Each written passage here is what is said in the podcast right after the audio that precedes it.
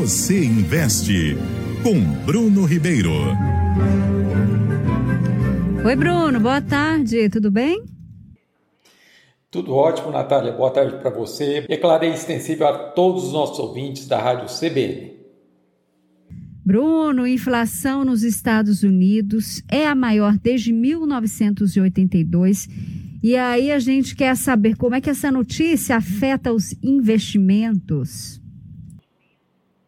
Pois então, Natália, nós estamos vivendo aí uma consequência né, da época do coronavírus, onde muitas empresas fecharam e logo depois nós tivemos a retomada das economias a nível, vamos dizer, mundial. E essa escala fez com que vários produtos faltassem. E é exatamente por isso que os preços estão disparando. Nos Estados Unidos, que aliás está uma inflação bem próxima aqui do Brasil, só que lá eles não estão acostumados, qual seria a consequência mais previsível? O aumento da taxa de juros, que aliás já é uma aposta para uma grande parte dos investidores, das pessoas que analisam o mercado. Acontece que subindo os juros, a renda fixa por lá acaba sendo mais atrativa. Só que quando a gente fala dos Estados Unidos, a gente está falando da renda fixa mais segura a nível mundial. E é justamente por isso que, que as bolsas têm, vamos dizer assim, sofrido bastante por lá. Só para você ter uma ideia, um dos dois principais índices, que é a Nasdaq, ela nesse mês já está com queda de 6%, e olha que a gente nem chegou ainda na metade do mês, enquanto que o SP500 está com queda de aproximadamente 5%.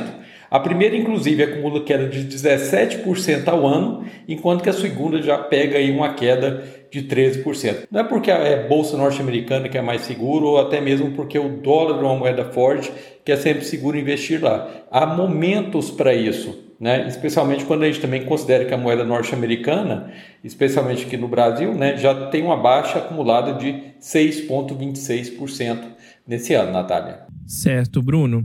Agora falando internacional ainda, só que agora sobre o agravamento da crise ali da Ucrânia, como que isso pode piorar o quadro? Pois então, Mofins, aí tem sido um grande noticiário internacional e diga-se de passagem, né, essa crise da provável invasão da Rússia à Ucrânia já é um tema assim que eu me batido, mas que sempre pode ali ocorrer, é um barril de pólvora, na verdade. E a gente tem que lembrar o seguinte, que nós estamos falando de duas economias que respondem juntas por mais de um quarto da produção mundial de grãos, enquanto que a Rússia é a segunda maior produtora de alumínio e a principal fornecedora de gás natural na Europa. Então é claro que um conflito mais sério entre os dois países, com além do elevada perda humana, né, estima-se aí que daria mais ou menos 50 mil mortes em pouco mais de 40 horas, poderia ainda mais agravar essa falta de suprimentos a nível mundial. E com isso aí a inflação literalmente é, atingir valores até mesmo inimagináveis em vários países do mundo. E até por isso, né, é, salta-se, né, é bom você sempre ter cautela, especialmente em nível de renda variável.